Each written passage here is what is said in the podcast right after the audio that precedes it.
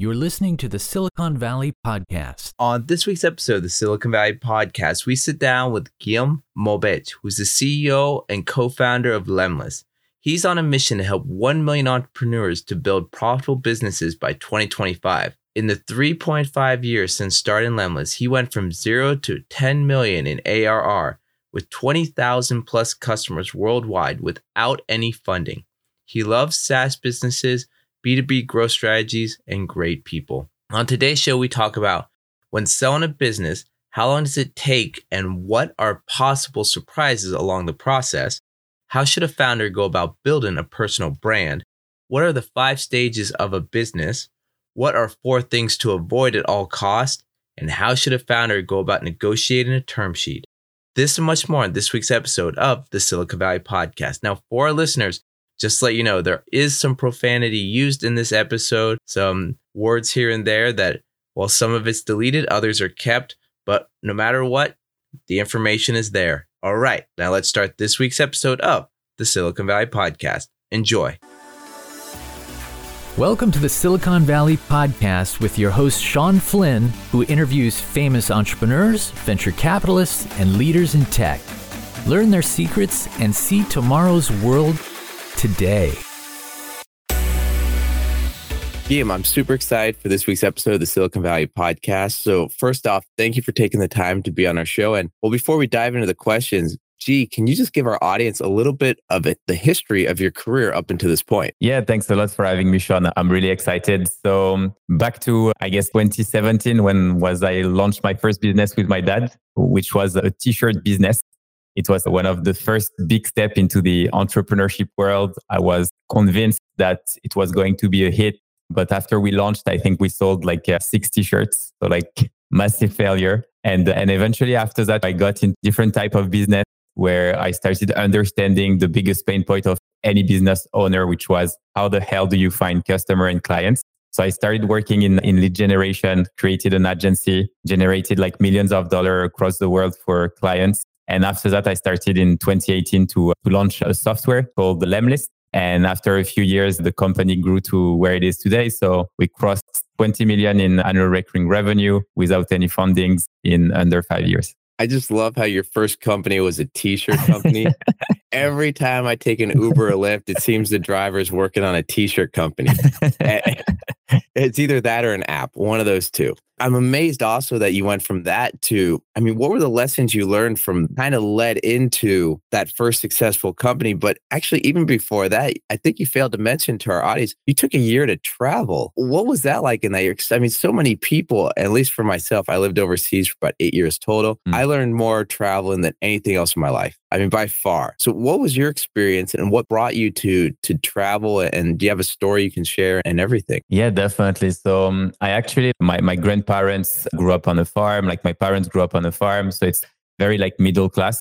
So my parents never studied. So for them it was like really important that my brother and I get like a really good education. So we essentially studied science with my brother and I ended up having a master in chemical engineer. And because I never had the chance to travel during my entire study, I did pretty much like any job a student can do from babysitting to being sales guy to doing yeah work construction bartender like pretty much everything. And once i graduate and my parents were like okay we're proud of you for like achieving this this degree and getting this degree i was like okay i really want to travel. I never had the chance to travel. So I don't have enough money to actually travel for a year. So I'm going to be creative. And instead of spending money on accommodation, I would use social media to stay at locals for free and try as much as possible not to spend any money like during this, this travel. So it was like really intense. We did with my best friend, we left and we did 18 countries in a year traveled through Asia, Pacific with uh, Australia New Zealand, and then South America until Mexico. So it was very intense. I think the one of the story like we we talked about for the show is how we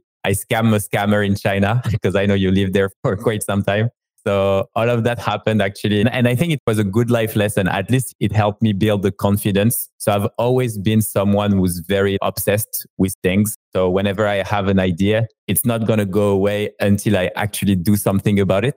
And, and in China, we were working with my friend. It was like, I think our one of our first week traveling together and we're in Shanghai. And then they are like this group of cute Chinese students. They come to us and they're like, Hey, can you take a photo of us? And I'm like, Yeah, sure. And then they start chatting. And then they're like, Yeah, we we have this Kung Fu tea show that we want to go to. And my friend is like a, a really like a, a, fan of martial arts. So he's hell yeah, I want to see Kung Fu. I want to see tea. So we get there, we look at the price. It's pretty cheap, I would say, like maybe five bucks for tea or something like that. But then they come and they keep serving. And at the end, they came up with a bill that was like maybe 150 bucks or something. So for us, it was like way too much. And we're like, we're not going to pay that for tea. So we start negotiating and we end up paying 100 bucks, but we've lost a lot of money. Our budget daily was maybe like $10. So it's like we basically up 10 days. We can't do like these things. It's not possible. but then we know we, we start walking and my friend had actually like the a guide where it says what you can do in the city and this type of things and then there is on the guide something written be careful with the scam and then the guy described word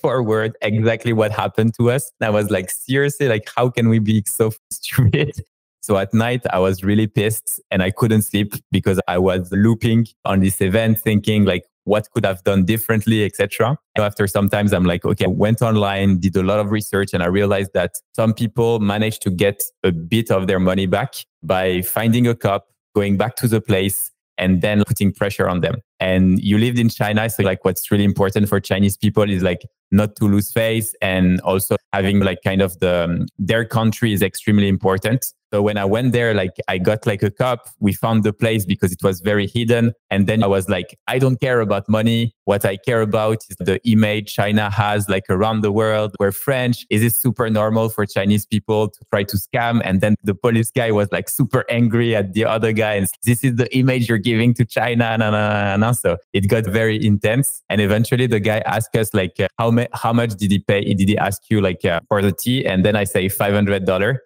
and then the guy was like, Do you have a receipt? And I was like, why would I get a receipt? Like I had the receipt in my pocket, which was like a hundred, but I said like, why would I get a receipt? Like it's a scam. Like they will obviously not give us a receipt. And then the guy opened, like the mafia guy opened a drawer and he had like money, like really bricks of monies all over the place. And then he gave us the equivalent of, let's say like 250 bucks. So we took it with my friend and essentially made like a 150 bucks out of these stories, which was, I think, pretty cool. I, I, met so many people when I was in China that got scammed like that, but you're the first person I've ever met to literally scam the scammer. So another a first for this show. So so cheap. I love that story. And when you were traveling, you and your friend, you'd mentioned being able to stay at all these locations for free. Was that couch surfing, or was it, were you just really good at sales? I mean, was this kind of the foundation of your almost sales career, or like how did you go about doing that? So it was a bit of a mix. Like Couchsurfing was obviously like extremely helpful because it's an easy website. And then very quickly we started to build like a Facebook page and an Instagram page. And every time we were meeting with some people around the world, we were saying like, okay, we're going across the world. So if you live in a certain city, maybe you have friends, maybe you know people and people were invited other to their pages. So we would get in touch easily with people. And then from all the social network we were using, we started to be able to, to stay at people's house for free. And it was like really good fun overall. That's just genius and the power of networking. I mean, one thing on this show that a lot of people talk about is just how important a network is for the success of your business, for success in anything in life. And just proved it right there, continually growing this network and being able to use it to, to travel around the world. But let's go back to that first company, the t shirt company. I mean, it sounds, I don't want to say it failed because I mean, as long as you took lessons away from it, it was a success. So, what were the lessons you took away from it? I think it was, I mean, there are like hundreds of lessons, but I think there are some steps that are extremely practical. You should always ship super fast. You don't have to create a company before you actually start making money. Like all of these things that I didn't know about. And I was like, I did things by the book. I felt I couldn't sell something I didn't have, which actually you can do it. And it's a good way to understand whether or not there is a demand. So lots of things. I also like the business was with my dad because my dad, he, he, can do like screen printing. So um, I put a lot of pressure on him. Like our relationship also suffers. So one of the biggest lessons, like after, I guess I got this maybe a year and a half after failing this business is there's nothing more important than the relationship you have with your close one and business shouldn't be something that come in the middle of it. And for me, I think it's only when, when I realized that this mistake or like all the mistakes I did were actually lessons and learnings that I was able to come back to my dad because for almost a year and a half, we stopped talking because every time we were discussing, it was very intense because for him, it was like the, um, the opportunity to build a company with his son. And for me, every time I was looking at him, I was reminded of the failure that I was during that time. So it was like really tough. And only when with Lemlist I started to get a bit more money, etc., etc., it became like a lot easier to to have like proper discount and also get closer again.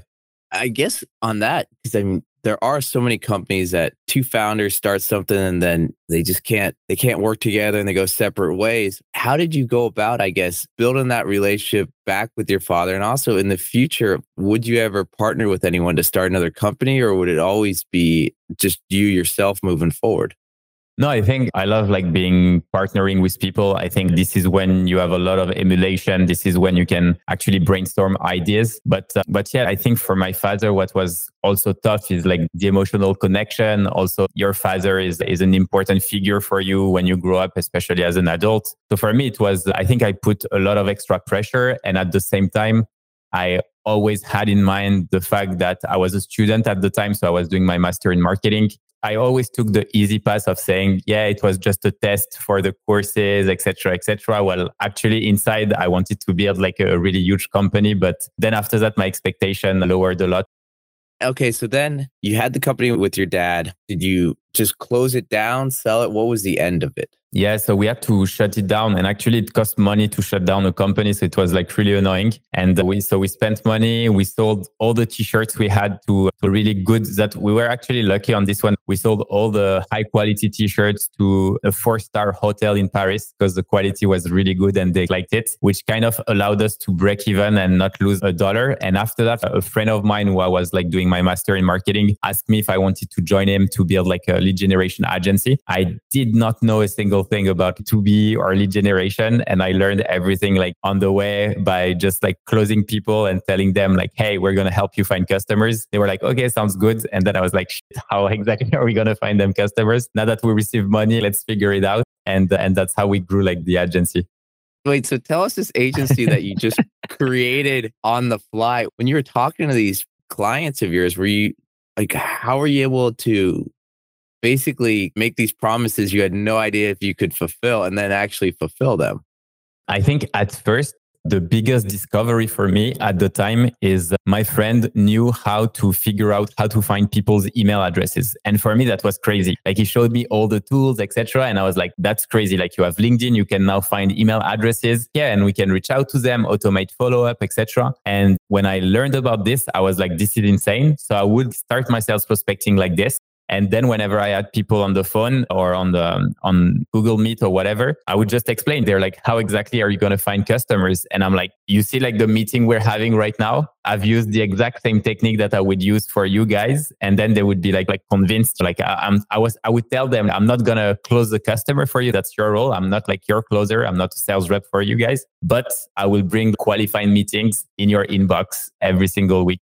Okay, so well, one that sounds. I mean, that obviously was the lead into what you're currently doing, but even then, sounds like the company was very successful. What happened to it? So the thing is, in, in full transparency, there is there are a lot of up and downs in an agency. First things first is when you get like bigger clients, you need to hire more people so you can actually scale the operation. But if the clients don't want to pay like straight away, you have a lot of cash flow challenges with agency. Because if you scale too quickly, then you don't have the cash to hire, then you can't deliver like the right uh, quality of service. So we had a lot of issues at first. And then very quickly, I started realizing that every single software I was using to do like sales prospecting was not good enough or could be better. Even though there were like thousands of software, I felt like I could do a better job because I felt like personalization was lacking, even though for me, it's the essence of any good sales prospecting. And very quickly the agency was making like decent amount of money it was not like crazy amount of money but it was decent. But then i was like okay is this really what i want to do? Start scaling with a lot of people managing operation don't have recurring revenue etc and i felt i wanted to go in software and so i decided to basically sell my shares and let my other co-founders like run the agency. And actually look like in, in the end i didn't even want the money. So i sold my i sold my shares i think for $1500 or something like that. So it was like extremely cheap. But because it was my friend and I had learned a lot. I was like, just yeah, keep the money, run the company, and and have fun with it because you enjoy it more than I do, and I want to do something else.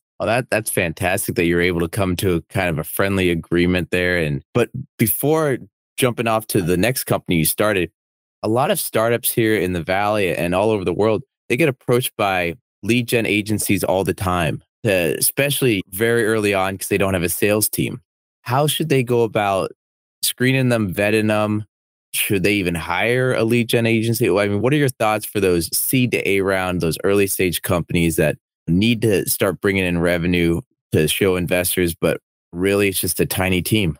I believe that the most founders are looking for excuses. And and I was uh, like the same when I started. And I've seen it so many times like people when they they haven't found their product market fit and then they're like yeah we're just going to hire a growth hacking agency or a sales agency etc i don't think it's worth it when you first got started because what you need to do as a founder is to spend time understanding your market. And to the best understand your market you need to do sales prospecting because you need to understand what's going to hook your potential customer and also who is your ideal customer profile. So very often with our agency, when we are closing like very small companies, it was always a pain because they didn't know where their ideal customer profile. So the results were not so great. And then it creates a lot of frustration from both ends. So the first to answer your question, I would say you're pre-product market fit, haven't signed any customer or just a few, don't hire any like lead generation agencies. I don't think it's worth it. I think it's your job and stop trying trying to find excuses and do the work. And otherwise, if you're a bit like uh, more advanced, like the way to vet lead generation agency, I feel it's I feel it's always great to talk to existing customers. If they have see whether or not they are part of some like partnership program etc with some platforms. And and then because typically like right now we have like our own vetted lead generation agency and in reality, we know we can vet them because we have access to the results that they are getting. So it's easy for us like to, to promote. So what I would suggest if you want to work with a lead gen agency is to find the vendor of your choice, like the software that does sales automation and ask whether or not they can recommend people. That's usually like the safest option. And then after this company, that's when you started Lempod. And Lempod, it seemed you reached I mean, you grew to 40K MR in a short amount of time. Can you talk about that journey, why that was so successful versus your other two? What lessons there? Just give us some information. And I got a couple questions about, honestly, why sell that? But first, let's tell our audience. I actually started Lemlist and Lempod came after that. So, which will help answering like the other question. So, Lempod is just for Lemlist, we started it in a red ocean. So, essentially, sales automation software very crowded market. And a year after that, we, as you mentioned, we started like Lempod. And Lempod was uh, based on one of my needs. Every time I posted like on LinkedIn, I wanted to share it with potential friends. So I had like more engagement on my post and ask them like to comment or, and very quickly I was like, I'm bothering everyone. It's time wasted. They click on a link, they go to LinkedIn, they click on, and this should be automated. So I created like a Chrome extension and very quickly, like the use case was put yourself and your team or put yourself with like friends or people in your network and automatically you will help each other out, get like more views, more reach. And I feel it's a great way to leverage your community. But very quickly, the success of this product was actually what made me really dislike it, which was it became like the biggest marketplace in the world of pods and of people who essentially just wanted to buy likes, even though they were creating content. So they would essentially create a lot of pods of groups saying marketers in the US, companies of 11 to 50. And then they would create like tons of pods named like this. So people would join whenever they would fit these categories. But actually the guys in it would never be like part of these categories. They would just be like people there trying to get as much as possible. And very quickly, the more money we were making, the less the content on LinkedIn would be of quality because we were really like with the algorithm. So I ended up in a position where we had Lempod on one side generating a lot of revenue and Lemlist was also growing like exponentially to 1 million in ARR. So I was like, we have two products, but we have a very tiny team. I've never sold a SaaS company. I don't like Lempod at the moment because I think it needs more investment on moderation, having someone who handle this. And I don't want to do it nor hire someone to do this. I feel like I've met someone at a conference. His name was Thomas Smale from FE International, which is like a, a, broker. And it was basically like, okay, I can be helping you find like a buyer. So I'm like, whatever, let's try that. And eventually we sold it within two months. And, and then I got my LinkedIn profile banned. That's another story. Well, you left us on a cliffhanger right there. so I'm curious how you got your LinkedIn banned. You can share if you want. And if not, going back to the company itself, I'm curious. I mean, you got marketing and an engineer background. I didn't hear programming. When you come up with an idea, there's a lot of, I mean, a lot of teams you have the programmer or, and the salesperson, or just the programmer or as the person without the software background how do you go about describing a new idea a new product to the people that make it and how do you know that they're doing a good job i mean so many people here will outsource an app or something overseas and come back with spaghetti code that's yeah. junk that can't scale but it sounds like every time you've had software built it's been built right yeah, exactly. So I had the chance, like uh, really good co-founders at the beginning. They were great builders and it was great because the people who are co-founder, whenever they create the code, they have to maintain it. So usually they don't do like crappy code and they try to do things that, that can scale at least to an extent. And for me, I would say that on the product, because I'm really passionate about the software, I always had really clear ideas of what I wanted. And then it's just a work of wireframing, making sure that everything is very smooth so people can understand easily. So as long as you can design all the wireframes, then for developers, it's like much easier for them to, to put it in place. Okay. So all about communication. Is that fair to say? Yeah. And then you'd mentioned you met a broker to sell your company. So just our audience knows, and I always give the plug at the end when I'm not doing the podcast. I'm an investment banker focused on mergers, acquisitions. growth. I should capital. have reached out to you actually. thank you, thank you. Yeah. For the for this next one, for this yeah, next one, the, the bigger the one, big exit. for our audience, could you tell them, well, one, a lot of people don't understand how long it takes to sell a company. A lot of people think they can just sell it in a weekend. Mm. What was your experience with the process? I mean, how long did it take? Were there any surprises that happened in the process? Anything you could share? Ah, it was like a fucking roller coaster. so you have to imagine that we started to list our business for sale in March, and that was March 2020.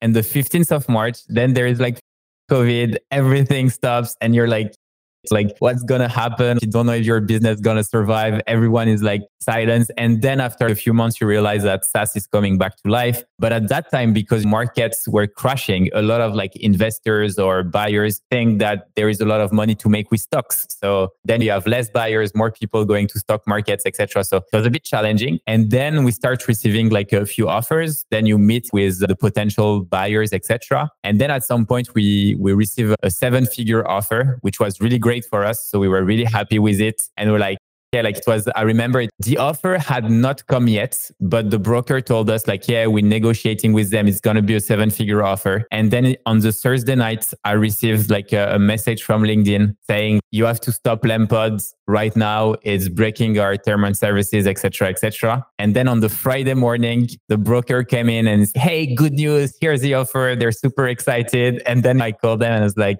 guys, like there is something new, like we just received. So it's like the 24 hour window. And then like this buyer was like, yeah, like the risk is too big. So we're going to take out of our, offer. And I was like, like this is really crappy. And then with the broker, we started to think, okay, who could actually acquire a business like this and under what terms? And this is when I actually learned a lot about how do you structure a deal. So the risk is actually very spread out. So essentially like the deal we had we took another two months to negotiate it. So in total, it was maybe like four months. And we negotiate a deal where we had cash up front and then we would take an earnout over two years to spread the risk and get essentially like a really big percentage of the overall revenue. And the good thing with it is like if the revenue grows bigger, we're making more money and they are making more money. And if it stays the same or if the company shut down, they don't have to pay like an extra cash and it's limiting the risk for everyone. And then like the due diligence for such product was pretty quick. I think it was maybe like two or three calls with the dev team, checking parts of the code just to understand and see what was working. And then after that, you have the passation of assets and everything, which can take another week or so. But overall, it was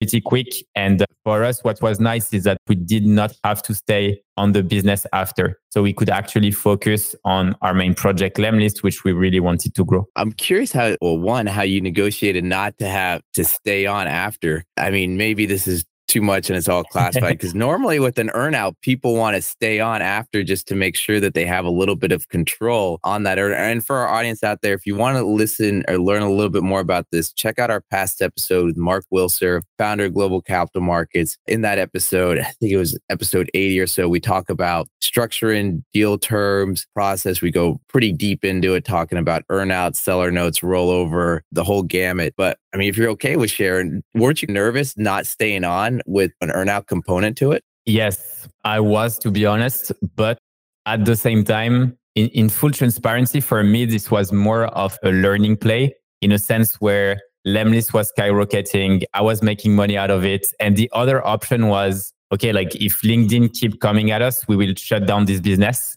So it's like, what do we have to lose? And at the same time, for me, it's also a great opportunity for marketing to say, we grew a software to that end and we actually sold it. It shows great track record. Like it, it's just in terms of branding, it was like pretty cool and also a great way to learn.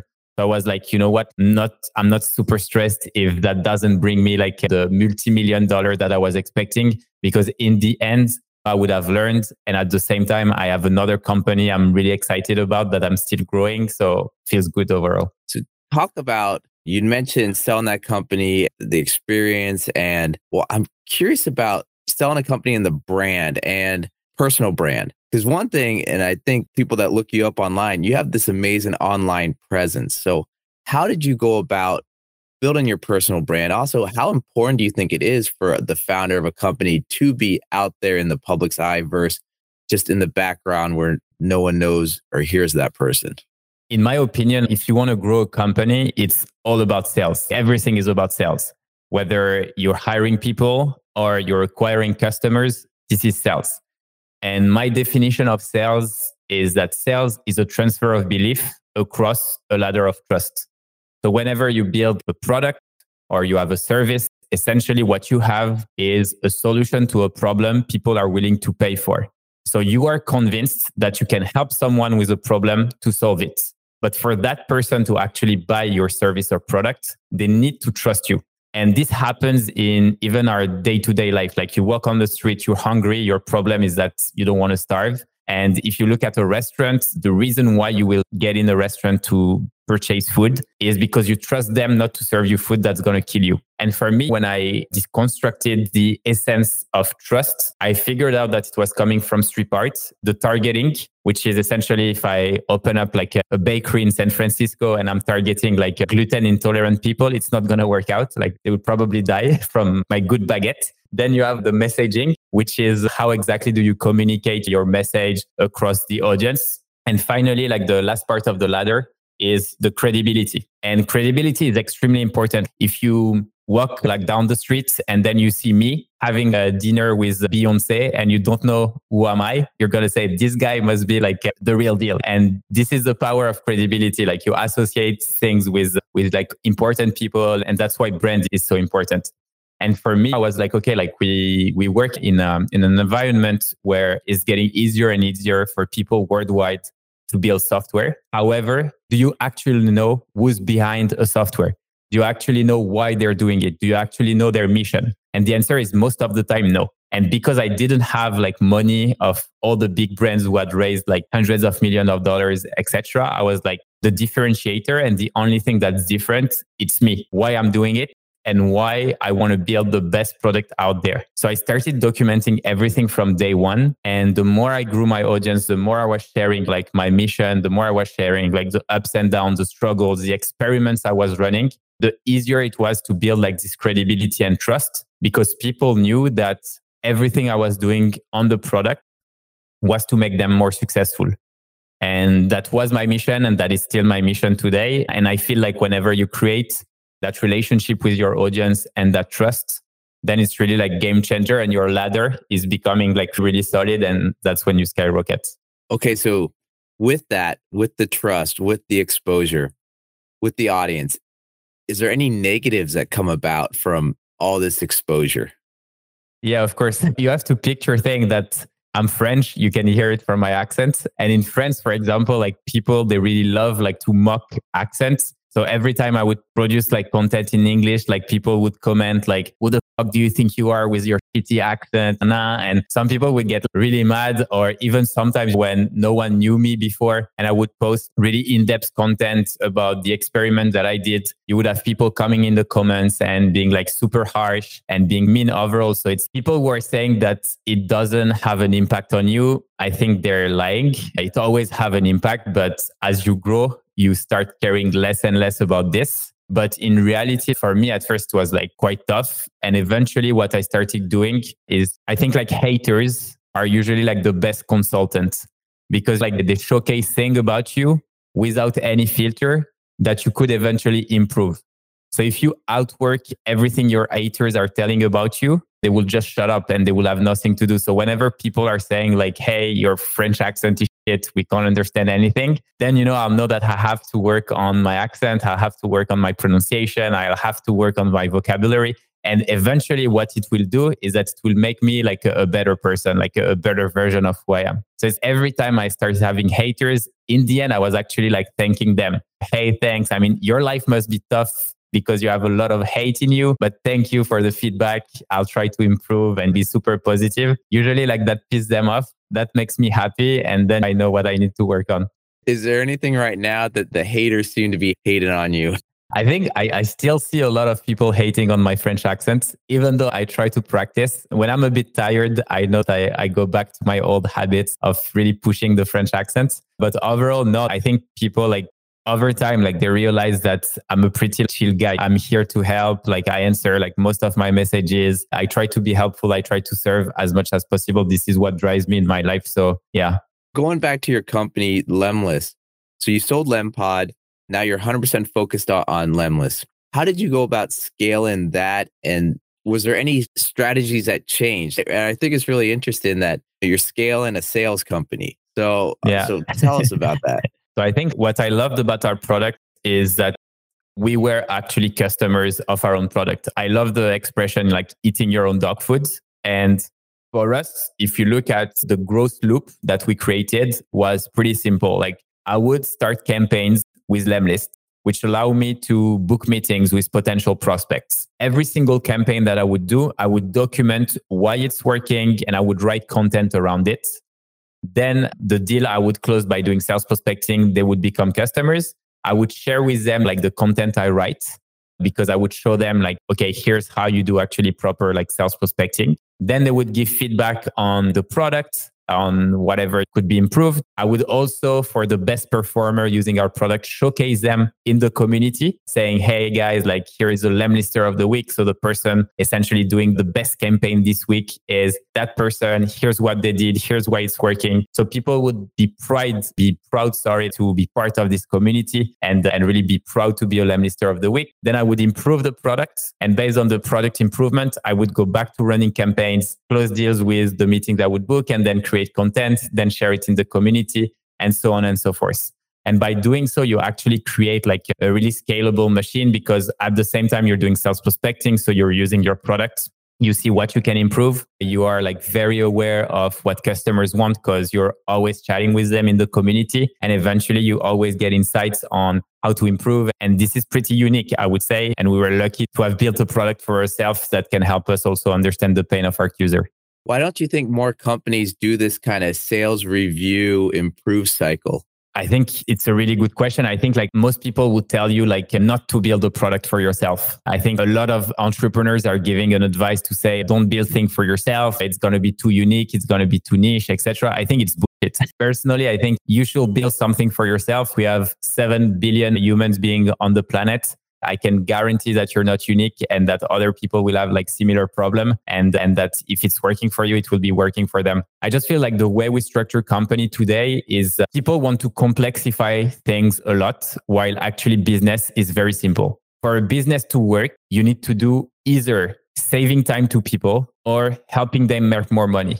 For me, that's as simple as that. In B2B, it's, it's either time or money. So um, for people like to really build business, they try to complexify things. They try to think about SEO, think about marketing, etc., etc. instead of just focusing on one thing. How the hell do I make my user more successful? And for me, the day you focus on that, then everything changes. And the reason why most people don't do it, it's because it's painful. Because talking to customer is painful. Talking to customer is basically getting slapped on the face pretty much every single time you're with a customer. So marketers love to be in their corner. They enjoy writing, they enjoy the creation, they enjoy like searching and creating things. But talking to customers is not always like practical. It takes time. It's not on their schedule. Everything that is hard people will always try to skip it. And I feel for us, because we didn't have money and we didn't have the choice, we made the hard choices in the early days, which led to like an easier life or at least like better habits, while people with a lot more resources will choose the easy path, which will lead later to a harder life. Now you'd mentioned the easy path and the hard path, and well, you self-funded the whole time up until just recent when you got outside capital. I mean, here in Silicon Valley, people are already talking to investors before they even have an idea. Yeah. Why not at the beginning? Why not reach out to outside investors? To be honest, Sean, I'm not going to pretend that I was a, a fan of bootstrapping, etc. I only had a thousand bucks to create the company. And in full transparency, I did reach out to like tons of investors, but they all told me to fuck off. the answer was all the same. It's, what are you? What have you done? You had an agency. You never built a software before. Who are you again? I don't know you. Like it's a crowded market. Your competitors have raised hundreds of million why are you different who are you etc etc so i kept receiving rejection i'm not to pretend hey i had this big vision when i started i had no vision at all i just wanted to get like a salary where i could pay the rent because yeah my ex-girlfriend was paying the rent it was a bit at the time so i was like i just tried to get a bit of money out of it well you can't say you aren't honest so no, but i won't lie because the reality is like for years i was like feeling bad about myself for not having like a big vision. I would all these entrepreneurs, like these visionaries, etc. And then whenever people would talk to me, I would feel bad about myself for not having massive ambition, etc. But in reality, like if you come up from a middle class background, for me already, like having a salary where I could pay a rent was something good, was something I would be happy with. I didn't grow up with fancy car travels, jets or whatever. So but I feel like step by step, ambition grow. And I think it's like something that comes like appetite. Like you need first to eat and then you get even more hungry. And for me, it was the same with my ambition. It, it grew as the company grew. And eventually when I became like a multimillionaire, when we sold like a, a percentage of, of Lempire. So we do, we did not take actually primary capital. It was like fully secondary. So each of my co-founder and I took $10 million. And then like at that time, I was, okay, like right now I'm sure based on what I built that I can build a billion dollar company. And here's what I want to do for the next years. But before that, I didn't have really like a lot of ambition. Speaking of taking outside capital, and it was really interesting you how you just mentioned secondary for the founders. I'm not sure if people caught that, but how did you go about negotiating the amount? From my understanding, you were offered a pretty good amount and then later were able to negotiate for quite a bit more. Do you share that? Yeah. So, so what happened actually is where, because I've been documenting everything of the journey, I started receiving more and more emails from VCs from all around the globe. And eventually I wanted to teach people how to raise funds, even though I had never done it. So I was like, okay, I'm to, I'm to raise funds in public. But in the end, what I believed was if I get an offer and only if I get an offer, I would say no to that offer and try to get media coverage just to showcase that bootstrap company can also be in hyper growth and have like really cool and sexy numbers. So I started doing this and then I received an offer. I think it was like 20 million at a $100 million valuation. And then after that, another VC came back with another term sheet saying that they wanted to give me like $30 million. And this time it was $15 million for the company and $15 million in secondary. And at the time, I did not know what the fuck was secondary. So I was like, what is that? And then they're like, well, the money will go directly to you. I'm like, how is this possible? I didn't know investors could do that. Like, I didn't know there were people were okay to acquire a part of your company without you like even raising funds. So because we were having like this whole raise in public and our first idea was to say no, we said no to that amount. And then we just waited for a few months. And eventually the guy that I had offered us 15 and 15 million, we told them, you know what, like the company is healthy. We don't actually need cash in. So we don't need to raise fund, increase the capital with outside capital. However, as founders, we're happy to de-risk and take money like in our bank account. So can we do 30 million at a 150 million dollar valuation? And they were fine with it. So we, we just went for it. How was that saying no to that first offer? I cried.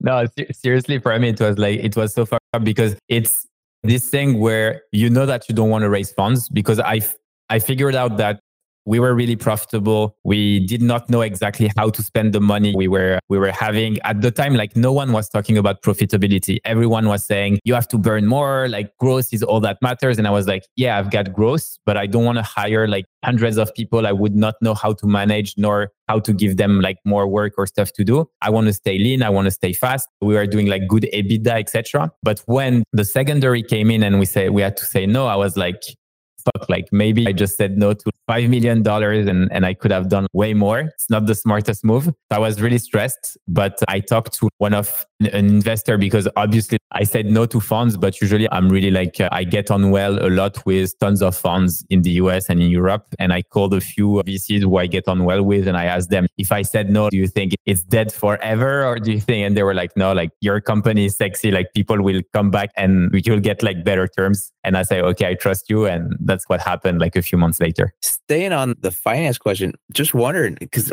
I would think with your company's growth, I mean, you had a ton of revenue, I would think that people would be approaching you to either one, do revenue financing yeah. off the future sales, or two, just go, hey, we'll give you, if you want to do a dividend recap? And for listeners, that's basically taking on debt at a multiple of EBITDA, but you're profitable. Why not do that? Why sell equity? Why sell part of the company? I'm just curious, just curious. Yeah, yeah. It's I guess it's like whenever you're selling equity, you also have like new partners. And if the company like go under, I guess there is like less liabilities on you as a person when there is debts and you get refinancing. Sometimes they ask you that the money you can take personally would become a liability if something happened, etc. So for me, it was more in that term that I want someone who understand the risk and want to go all in with me on this adventure and that for me it's really like this kind of net for you know i don't i didn't even spend the money like the 10 million dollar. It's it's invested it's running it's like creating more money but i don't touch it. Like i'm a pretty like simple guy so i, I don't have fancy taste or needs or anything. Okay and during this whole process you also wrote a book so yeah. for our audience out there. I mean gee if you want to promote the book go for it. But there's one thing in that book that i saw that it talked about the five stages of a business and what is the minimum someone should oh and what is the minimum someone should know about each of these stages it's a good question. Like for me writing the book was something i did in about two weeks. So i went to portugal actually. I rented a place in lisbon and then like i shut down everything. I was just eating deliveroo every single day and getting food and just writing. And yeah I just feel when you're growing a business obviously there, there are several phases. I think the first phase and which is the one that I think most founders try to skip, but is, is getting slapped in the face a lot and trying to find the first problem that you want to solve. Then obviously, like you want to validate the idea. And for that, you need to ship fast and make sure that people can actually and are willing to pay for your business. To that stage, my advice, especially if you're like a first time founder, is to do everything yourself. The more you do yourself, the more you're going to understand the width of the business. And I think as a CEO, especially, you need to be the one like doing the work because if you lead by example, everything will become easier afterwards. Then after that, there is a part where you have your first hire. And I think this can take you like with a, a small team to 1 million in ARR. Then after that, I feel like there is a pass from one to 10, which is for me the biggest pass. And then the one we're at the moment, which is like from 10 to 100. And potentially after that, there are like other phases, but I'm not quite there yet to write the book on that. Well, we'll have to get you back on the show for the sequel then. Absolutely. I'd love that. And just two more questions before wrapping up. One, also in the book, it talked about four things to avoid at all costs. And then finally, I'm really curious what should we look for, expect from you and your company in the next years? And that's a good question. So, for the things to avoid, I, I don't remember exactly what I put on the book, to be honest, but I'll just go with, with tips that I think are important. I think hiring too soon is not a good thing. I think also making your first employees or giving honorific job titles to your employees too early is also like a, a, mistake because some people are really good individual contributors, but managers are like a, a different breed. And it's not because I think it's super important to have a culture where people understand that they can be as valuable if they are individual contributors as if they were managers. I think like it's also a mistake that I see too often is people who take too much time from idea to execution. So you should have a bias toward action. Write that LinkedIn post, write that Twitter threads,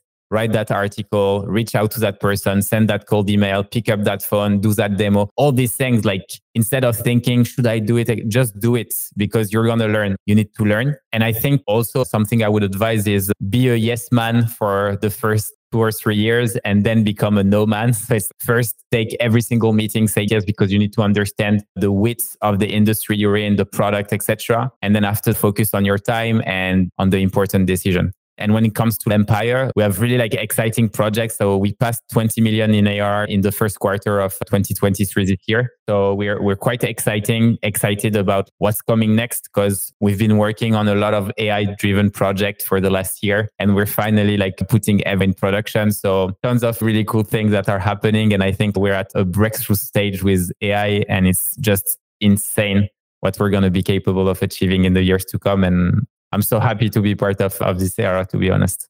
Gee, that's fantastic. For our audience, if they want to find out more information about you, your company, what's the best way to go about doing that? So they can check lempire.com and then we list usually all our products on the website. And if they have any question, if you have any question, just reach out to me like Guillaume at lempire.com. I answer to all my emails. And if you don't know how to spell Guillaume, just search for William in French and they will give you the translation in Google. Great advice. And for our audience out there, when I'm not the host of the Silicon Valley podcast, I'm a mid market investment banker focused on mergers, acquisition, growth capital. If you have any questions about the process or want to learn, learn more, please contact me. Best way is either on my LinkedIn or if you want to find out more about the podcast and what we're up to, go to the Silicon Valley podcast.com. And with that, Guillaume, William, G, I want to thank you for taking the time to be on this week's episode of the Silicon Valley podcast. Thanks a lot, Sean. It was amazing. Thank you for listening to the Silicon Valley Podcast. To access our resources, visit us at the siliconvalleypodcast.com and follow our host on Twitter, Facebook, and LinkedIn at Sean Flynn SV. This show is for entertainment purposes only. Before making any decisions, consult a professional.